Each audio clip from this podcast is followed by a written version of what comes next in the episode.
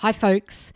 A shout out this week to Sharon Pask, who did a review of the Take On Board podcast. Thanks, Sharon. She says, Gender Pay Gap episode, very informative session with Emma Ray. Thank you. Well, thank you, Sharon, for taking the time to do a review. We love to get reviews here. And thanks to Emma for doing that episode. Second announcement for this week. This week we're hearing from Kari Hatch and listen right through to the end of the episode where she shares resources because not only does she share some resources in the episode itself, but sent me a voice memo afterwards with some additional ones. So there's some gold in there. Radio, on with the show.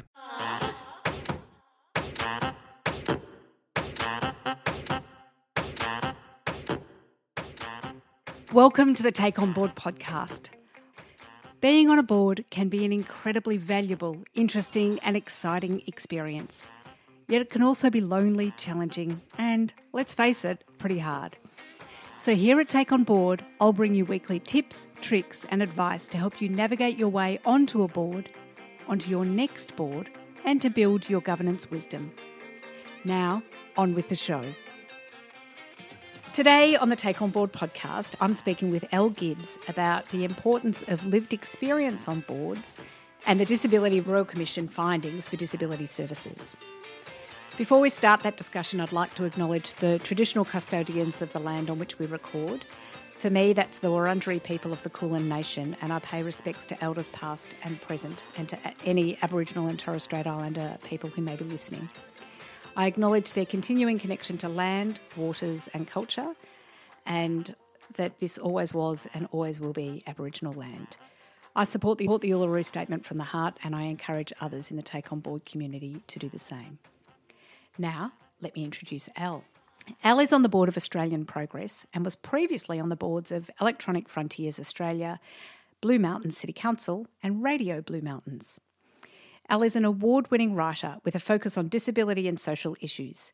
She works as a consultant for a wide range of disability and community organisations, big and small, providing expertise in strategy, policy, communications, and change making advocacy. Welcome to the Take On Board podcast, El. Thanks so much for having me. It is a pleasure to have you. And before we delve into the topic, as always, I just want to dig a little bit deeper about you. Tell me, what was young El like? And when did you get your first inkling that you might end up as, well, as a consultant and or as a board director? Look, I was always someone who cared about fairness. I was one of those kids who protested at school about things not being fair. I was often that kid who was questioning and pushing back. I'm entirely sure that I was a total pain in the ass at times. Um, I asked a lot of questions about how things were, and I didn't always take things at face value.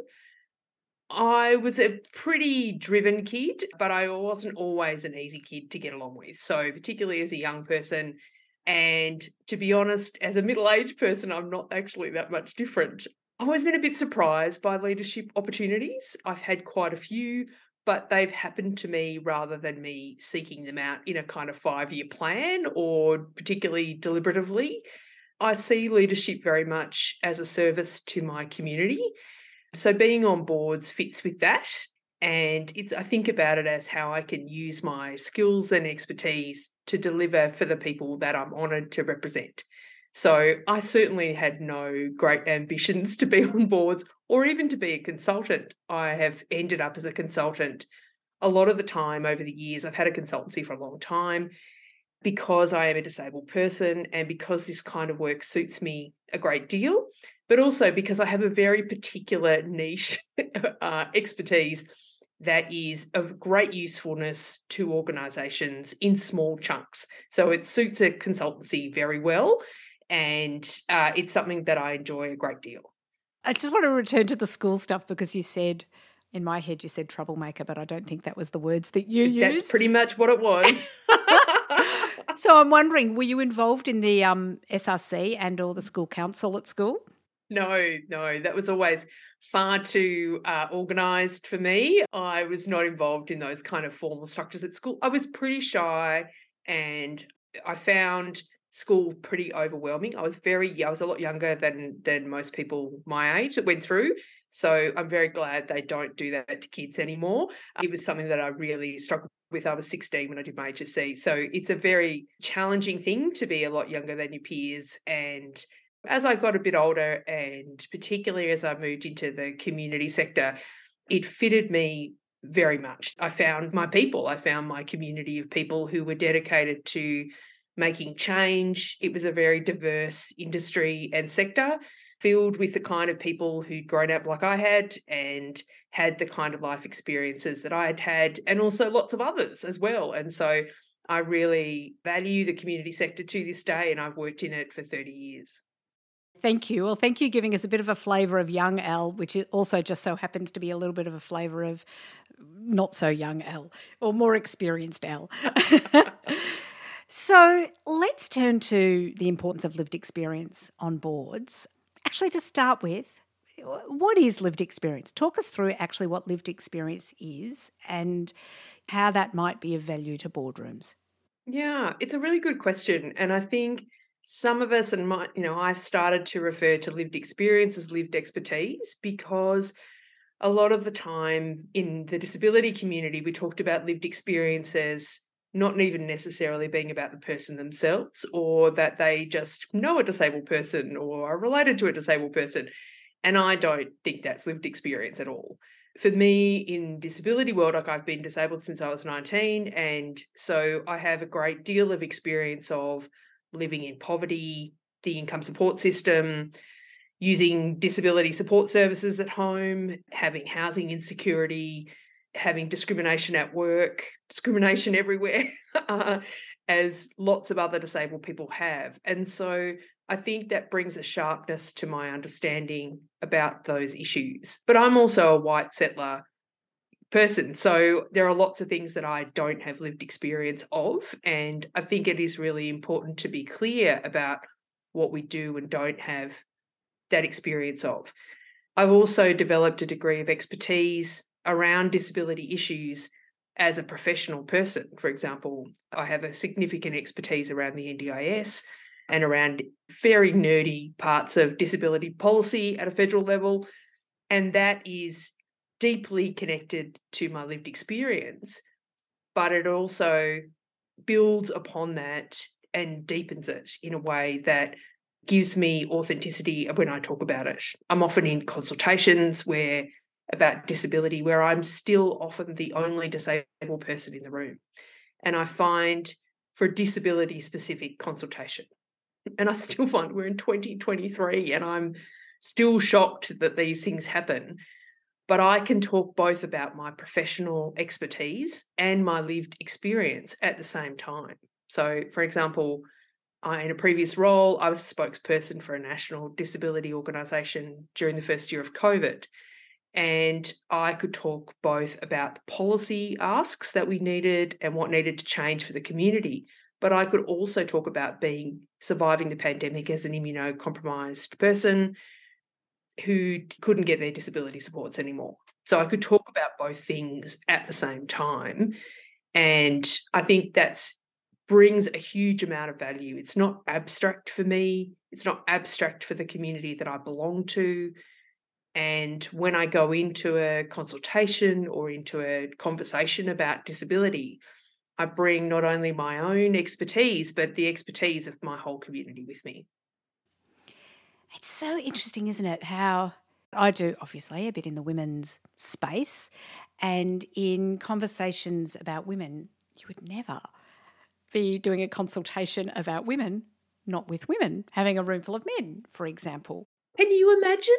You just can't. Probably many years ago, that is what happened. Like we've all seen pictures of here's the room full of blokes determining abortion policy reform or whatever it may be.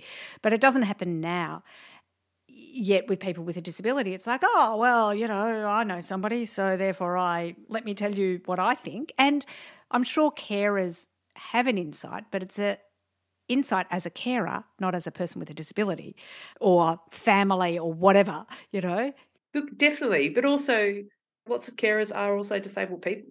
And I think that this idea that we are separate groups of people isn't always the case. And I think a lot of the dialogue goes around those lines. Anyway, I think also with lived experience, there's an accountability. Like when I am in a representative role, I'm also accountable to the community that I'm representing. And I don't always get things right. God only knows. And so I get called out or called in.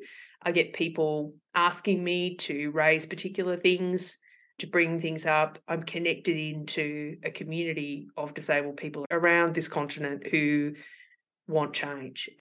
I feel very honoured to be accountable to a community like that. But I think it's a really important part about that lived experience that people are not there in isolation. When is a person with a disability, and this might be the wrong wording, so please pick me up if it is, when is a person with a disability, inverted commas, just a person on a board who happens to have a disability, versus when are they the representative as you are? Like, or, or are is it quite possible you just have a number of hats like other board members that sometimes you change at various times? Uh, it depends, I think is the answer. Like when I was on council, for example, of Blue City Council, I wasn't elected as a disabled person. But with progress, I am on the board as a disabled person. So I think that for particular industries, such as the disability services sector or the disability employment sector, there is a strong incentive for them to bring expertise in who not only are talking about and have expertise in talking about people with disability, but are people with disability anyway. You know, like accountants with disability, fundraisers with disability, lawyers with disability. You know, I have a great deal of professional expertise in a range of areas that I bring to a board role. But because I'm a person with disability with links into the community, that is also an asset to bring in for particular boards who have particular focuses for the disability community. You've got an additional hat that others may not have, but it's in addition to those other ones, which, you know, I often say on, on this podcast that I'm an advocate for diversity, equity, and inclusion in the boardroom. But I would also love a time where I can have a conversation with a person with a disability who's in the boardroom, not about their disability in the boardroom, but about, you know, I don't know, they might just be a risk expert. And it's balancing those things up. But I feel like it shouldn't always just be the disability hat as well. They could just be an expert in their field. Yeah, and as we'll talk about with progress, as it turned out, having a disabled person on the board turned out to be I had a whole bunch of skills and knowledge that they needed that they didn't actually know that was needed at the time. So, yeah. Okay. Talk us through how you ended up in the boardroom of Australian Progress. Of course. So, Australian Progress is a national organisation that works across civil society to it does a huge amount of things. It does training, it does investment, it does focusing and supporting new campaigns. They're doing an amazing amount of work at the moment about the voice and uh, with the passing the message stick work and common threads, which is coming up. So if you've got any First Nations listeners, uh, strongly urge you to get along to common threads. So I've known about Progress for a while, and they do a big conference every couple of years called Progress. And so I went to the 2019 conference, and as it turned out, there were a range of really difficult issues for a range of disabled people at the conference. And I was asked by a number of people to basically take it up to Progress and to talk to them about that. And for Progress's credit, the then deputy CEO, who's now the CEO, engaged with me in really good faith. And we spent about three months meeting and talking about what had happened and how to fix it and what Progress could actually do around addressing not just the concerns that disabled people had raised about the conference, but the fact that they'd been raising them for some time and nothing had changed. And so there was a degree of like, really, come on, you're meant to be, you know, the leading civil society organization. You know, what are you doing? And at the end of all of that process, they approached me and said, Would you like to be on the board? And I do have a rule of one not for profit board at a time. And I had recently stepped off from the radio station and it was like, well, this is a much bigger role, role than the radio station. And I hadn't done a big national kind of thing for a long time. So I thought it would be a good opportunity. So at the sort of beginning of 2020, I stepped onto the board And as everybody knows, very soon after that, we were in the middle of a global pandemic. And I've worked from home for a really long time. So I am really used to remote work and doing things online. The disability community has pioneered a lot of online activities because we have to. I'm not very mobile, so it's much easier for me to do things from home. For most of us who, you know, people who live in regional areas and to be connected across the country. So we have a lot of skills and expertise in running things online. For an organization that mainly ran events in person, everything had to go online. And so there were a lot of things that I knew about that were helpful. And I think having me with that experience was useful. And I have that experience because I'm a disabled person and I'm part of the disability community.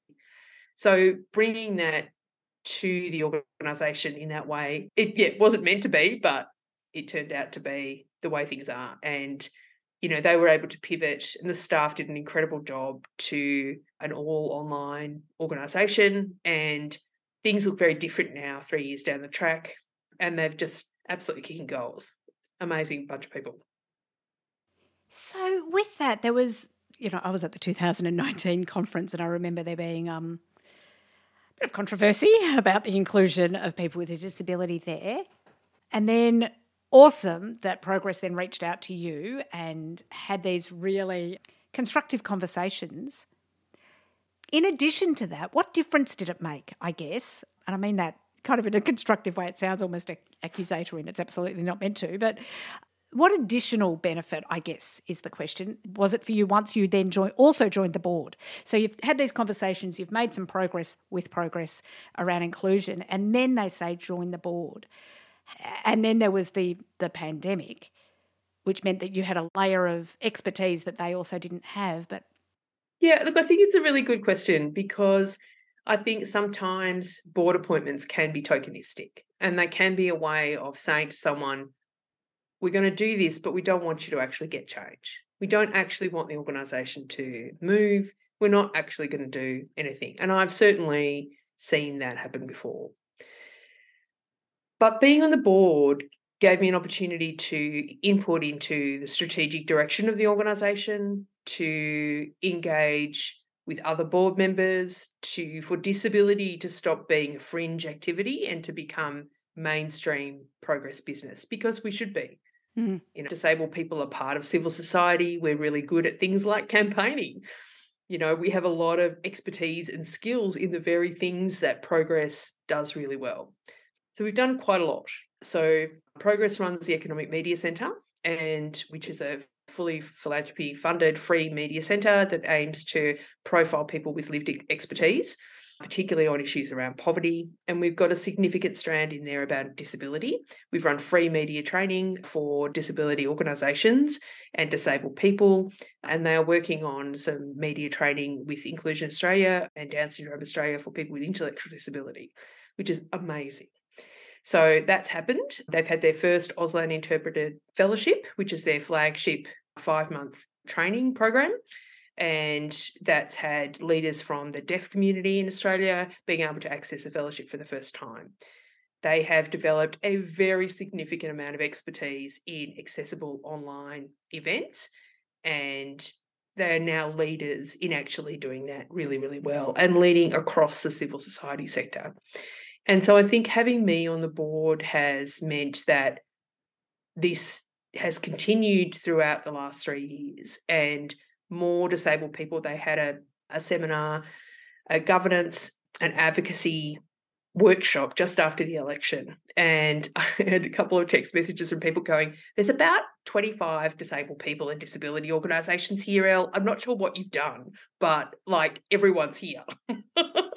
and it was really nice to hear that after three years, disabled people feel that progress is for them and that the community feels that Progress's offerings and programs are as much for them as they are for anyone else. And I feel really proud of the small role that I played in that. But I think that having a disabled person who is a prominent disabled person on the board has been a signal by progress as well that they are taking this seriously. Yes. The other board directors have been fantastic.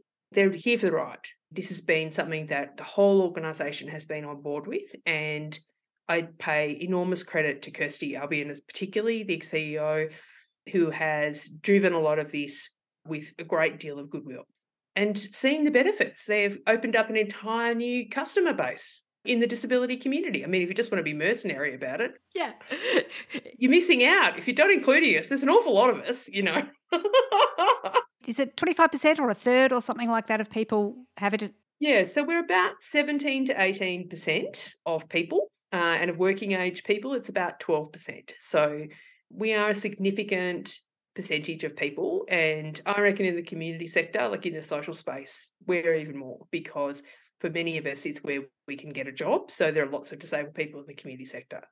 And the NDIS has brought huge amounts of money into disability. And so for disability services and the disability employment services, they also need to engage around this as well. But the customer base is large.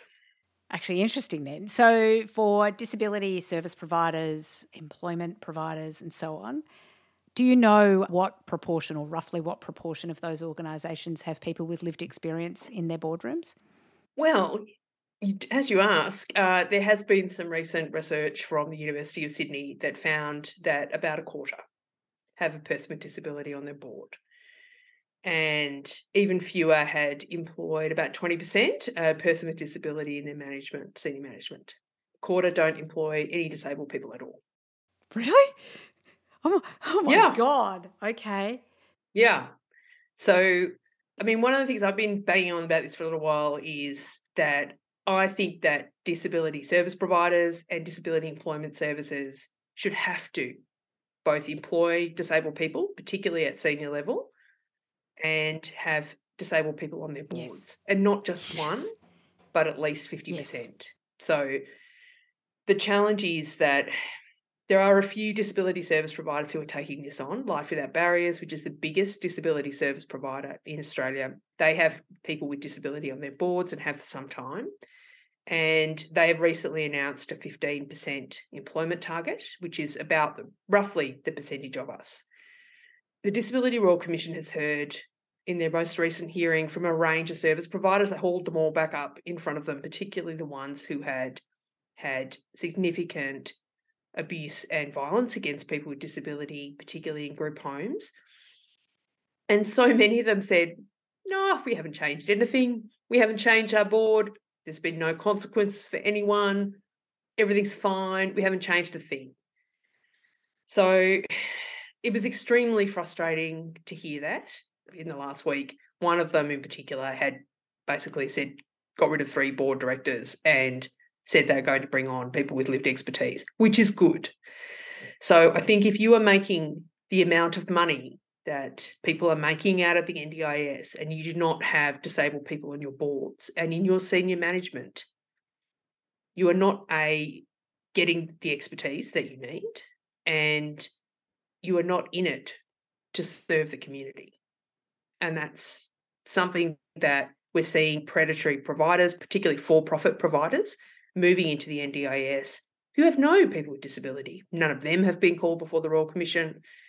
So I worry a great deal that we are being particularly silenced in the development of good and decent disability services, and particularly for people with intellectual disability who live in group homes, who will use disability services for the rest of their lives, they have so little say over what happens. And that is the recipe for abuse and violence, as we have seen. The NDIS Quality and Safeguards Commission came out with their own motion report recently that found 7,000 cases of violence and abuse in the last four years in just seven of the big service providers. I mean, it is shocking. It is just absolutely shocking. And yet these guys can have the front to get up at the Royal Commission and go, ah, nah, no consequences. We're not going to change anything. Everything's fine. Everything's not fine. It sounds like in the disability sector, progress is being made, albeit slowly and slower than perhaps it should. I'm wondering about other sectors that you might have seen that are, that are making better progress if they exist? Maybe they don't. Like, are the refugee organisations or the organisations that work with people of colour or the organisations that are working with youth or like where are you seeing this lived expertise in the boardroom or lived expertise voice in decision making forums being done well if anywhere mm. oh look i think in a lot of the community sector it isn't done well I think there are a lot of people who are experts in other people, if that makes sense, experts in poor people, expert in homeless people, but not actually a lot of voices given to the communities that are affected. I really have a great deal of respect for the First Nations communities who have fought so hard for community controlled organisations and are still fighting the work that's being done under the National Agreement on Closing the Gap is extraordinary. And in our space, First Peoples Disability Network are leading a real revolution in how disability services are delivered for Aboriginal and Torres Strait Islander people with disability. And I think we all have a lot to learn from the way that Aboriginal and Torres Strait Islander organisations are working and insisting on community control. I will let them speak for themselves and tell you all about that. But I think in our sector, in the community and social sector, we have a lot of work to do to really genuinely include the people who our services are meant to be about. And I mean that across the board. And it is a difficult conversation because it means giving up power and it means letting go of being the expert. And I do some work with the Anti Poverty Centre, and they are grounded absolutely in the expertise of people who currently live in poverty. And again, I admire a huge amount of their commitment to never you know, wavering from that belief that people who live in poverty are the experts on living in poverty it shouldn't be controversial, but that is still a radical idea. So I think the community and social sector could do more. I think in terms of the corporate arena, I'm a little more skeptical about how effective one person representing lived experience can be on a board. And maybe that's just my own inadequacy speaking. But I think that there is certainly a commitment in larger organisations to starting to think about it. I think for large disability service providers, it would be a really good place to start. To people are doing some of the board observership programs, which I think are really useful and starting to do that. But I think the next step about bridging from the board observership to actual dedicated seats on the board and for people not to be alone on the board, I think is really important. I mean, I would like to see NDIS funding only going to organisations that have 50% of disabled people on their boards. Like I'm I'm dead set about change. Like I'm I'm not mucking around here in terms of of wanting a bit of stuff at the edges. Like I think we need wholesale change. And there are enormous amounts of incredibly impressive disabled people that I know who would make great additions to boards, but also boards that then have to make change at a cultural level because that's how we're going to stop this abuse and violence against so many disabled people. Yes, yes, yes. I'm just going to go yes, yes, yes to all of that. I think it would make a real difference. And people with disability, as we started with, I think, have a range of skills, one of which is bringing that lived experience or that lived expertise to the boardroom, and often have skills in a whole range of things that they can bring to the boardroom as well. So you know, it doesn't have to be a, oh, we need an extra person or, oh, we're going to miss out on this particular skill or whatever it may be. It's an and, not an or. Yeah, we just had the, the second round of the scholarships for the company directors training of people. So that's now 200 people who've gone through that. And they're just uh, gone through the, about to do announce the third. So you know, it's like, well, okay, if you want this training, we've all now done that as well. Like, I don't know what else we can do to show people how skilled that we are. But yes, there's a great deal of skill and talent out there among disabled people across an enormous range of things. One of the things that doesn't get talked about as much as it should. And you probably should talk to Simon Darcy, who's an academic at UTS, Dr. Simon Darcy, and he's done a fantastic amount of research around entrepreneurship and disability and found that disabled people are absolutely way out ahead in terms of the number of us who run our own business, like me, who are entrepreneurs, who are starting things, who are inventing stuff, who are doing amazing things. I mean, I can I know half a dozen just thinking off the top of my head. And this is across the board. I mean, part of it is because we get shut out of other opportunities, but part of it is also because we are really good problem solvers. We are really innovative. The world doesn't work terribly well for us. So we're pretty good at, at figuring stuff out and finding innovative solutions. And that's exactly who you want on your board. Absolutely. What are the key things you want people to take away from the conversation that we've had today? That you're missing out if you don't have disabled people on your board. And if you're not connected in with the disability community, again, you're missing out. I think if you only think of lived expertise as a deficit,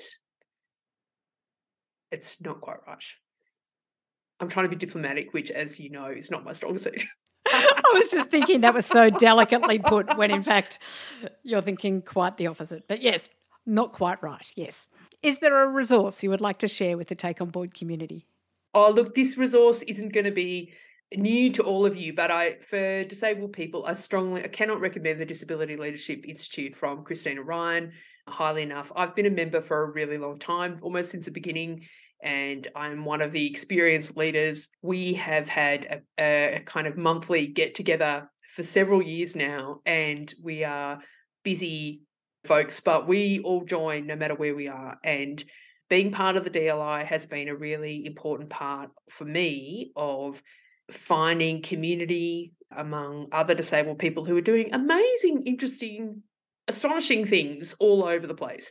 So I think for any disabled people who are listening, I can strongly recommend the DLI for membership, but for all, there's so much more there, including the business directory and board opportunities. And for the peer leadership group that you get, it's invaluable. And indeed, for those that are listening that are reflecting right now that in their boardroom they don't have any people with a disability, and you've reflected on what El has said and gone, hmm, we're really missing out. It's not quite right. We probably need to. I spoke to Christina a few weeks ago on the podcast, and you can go to the Disability Leadership and they will advertise the board roles, and you will get access to these hundreds of incredible people with a disability who can make a huge contribution to your boardroom in oh so many ways, including as people with lived experience or lived expertise and all of the other skills that they bring. Oh, El, thank you. Thank you so much for taking the time out of your day to share with us here at the Take On Board podcast. I really appreciate you sharing your wisdom and you know, like I said at the start of the show about I support the Uluru Statement for the Heart, I also support diversity, equity, and inclusion in boardrooms. And this is yet another way that we can take that up, I guess, and advance it. So thank you so much for sharing your wisdom with the Take On Board community today. Thank you so much for having me. So that's a wrap for the Take On Board podcast today. Thank you so much for being here and being part of the Take On Board community. I do this podcast because I love bringing good women together so I invite you to join us over in the Take On Board Facebook group, an active group that helps, supports, and cheer squads each other. Just search Take On Board in Facebook to find us. I'd really love it if you could also do some of the other podcast things. Share with someone you know who might get some value from our discussions. Subscribe if you haven't already. And, well, I also really love it when people rate and review. Thanks again for being part of the Take On Board community. Now go and put these tips, tricks, and advice into action so you can be your best in the boardroom.